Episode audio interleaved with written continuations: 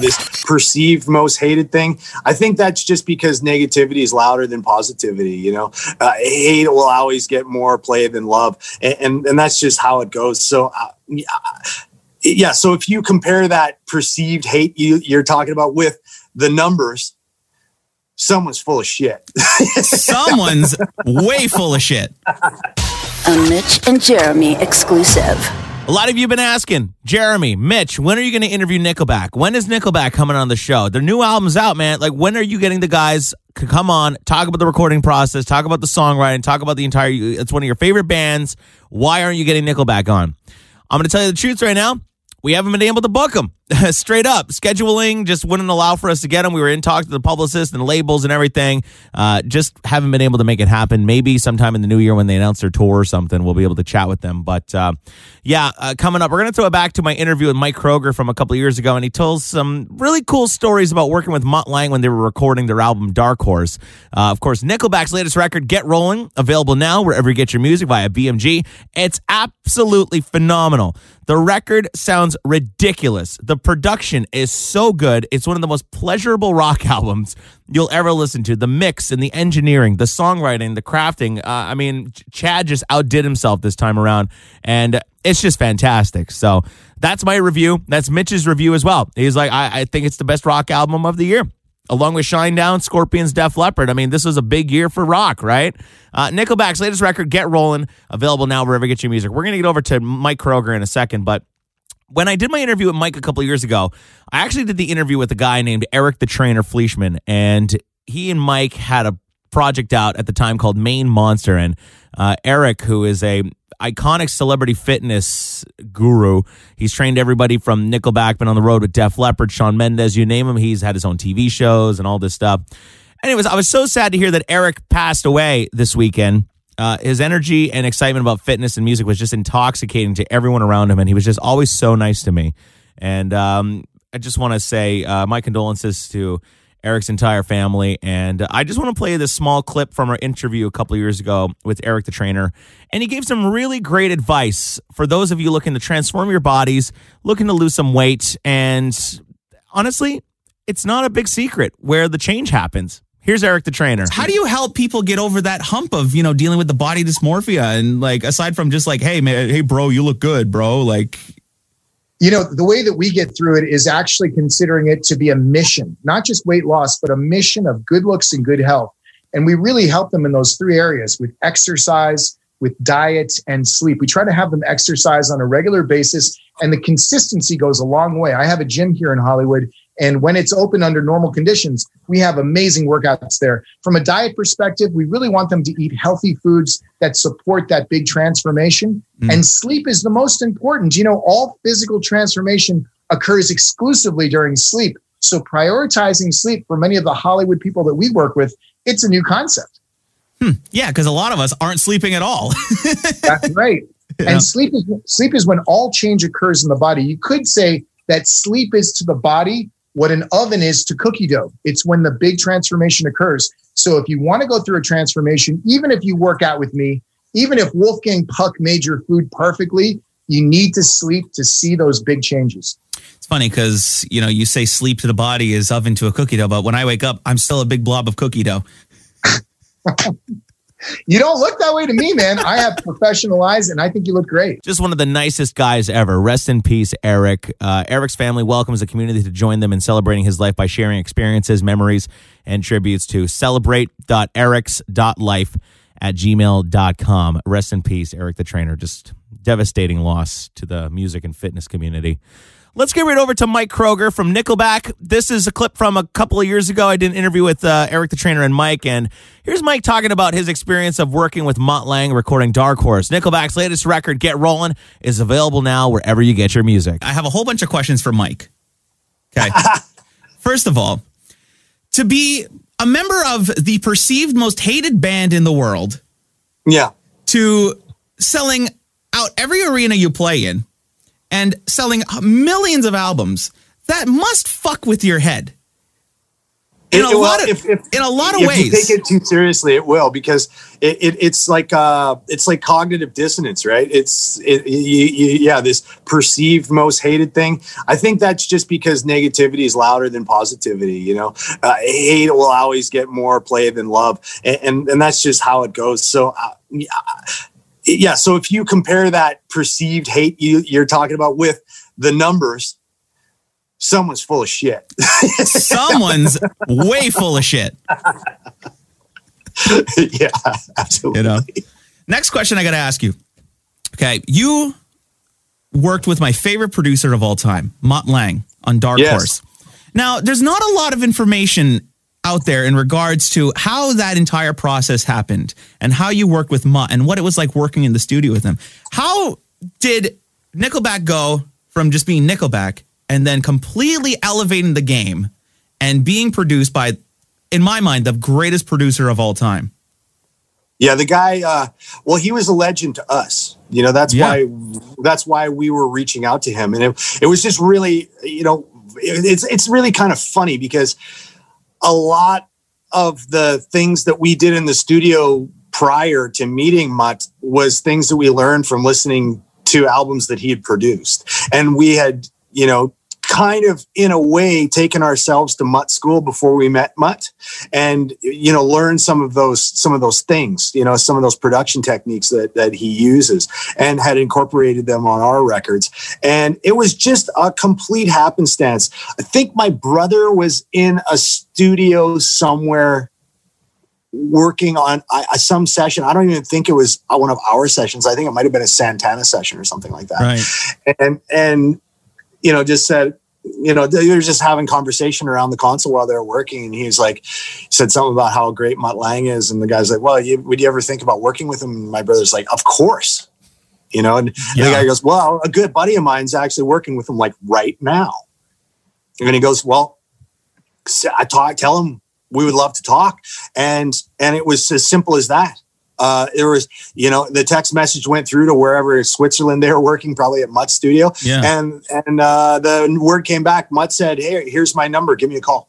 And, and that's how it works. Because Mutt, the thing about Mutt is he's kind of like like an evil genius. He he doesn't Mutt doesn't have a manager. He doesn't have an agent. He doesn't have a representative. He doesn't have a website. He doesn't even really have a phone number for any prolonged period of time. He's really shadowy. So you don't find him, he finds you, you know? it, it- it's, yeah, he, he's an, an enigma for Yeah. sure. So when we finally made contact with him and, and, uh, and then my brother went over just to show him a couple of songs over in Switzerland uh, at his studio, it went really good. And it was, we went from kind of trying out material to, okay, we're going to move ahead and make a record. And that was when uh, he actually flew over to, to Canada to work with us in British Columbia at my brother's studio. And we basically just shacked up with Mutt uh, for five months or whatever it was and and Wow. just lived with the guy and and learned more and it was it was kind of funny because when we were working with him he was like okay guys here's what we're gonna you know we're gonna like for instance a different you know stacking vocals or whatever and, and we were like oh yeah we're already gonna do that we, we know that one you know we like we were we were on to his you know Yeah. to his game in some ways. You know we definitely learned some some stuff from being in the room with him for sure. But yeah there, was it was a few humorous moments where it was like oh you're gonna do the, the, the thing right? And he's like yes i am i'm gonna do the, the thing. It was it was really funny. It, it was really awesome experience. It was uh yeah it, it, you can't uh you can't there's no substitute for working with someone like that No, and uh, you know, you said that your brother had to kind of go over to Switzerland because I know somebody that is kind of working with Mutt right now. He's he's kind of retired, but he's also doing some Yeah. secret things. And Yeah. he was saying that he'd send songs over to him, and then Mutt would be like, "Okay, this is cool. Yeah, all right, whatever." But then it wouldn't go anywhere. But then he'd send Mutt more stuff, and they'd be like, "Oh, you know what? Actually, okay, I hear something here. I could I could do something with this." And it was almost like an audition process in a way. Like you had to send you have to send. Yeah. Mutt. So did you guys have to kind of audition for Mutt?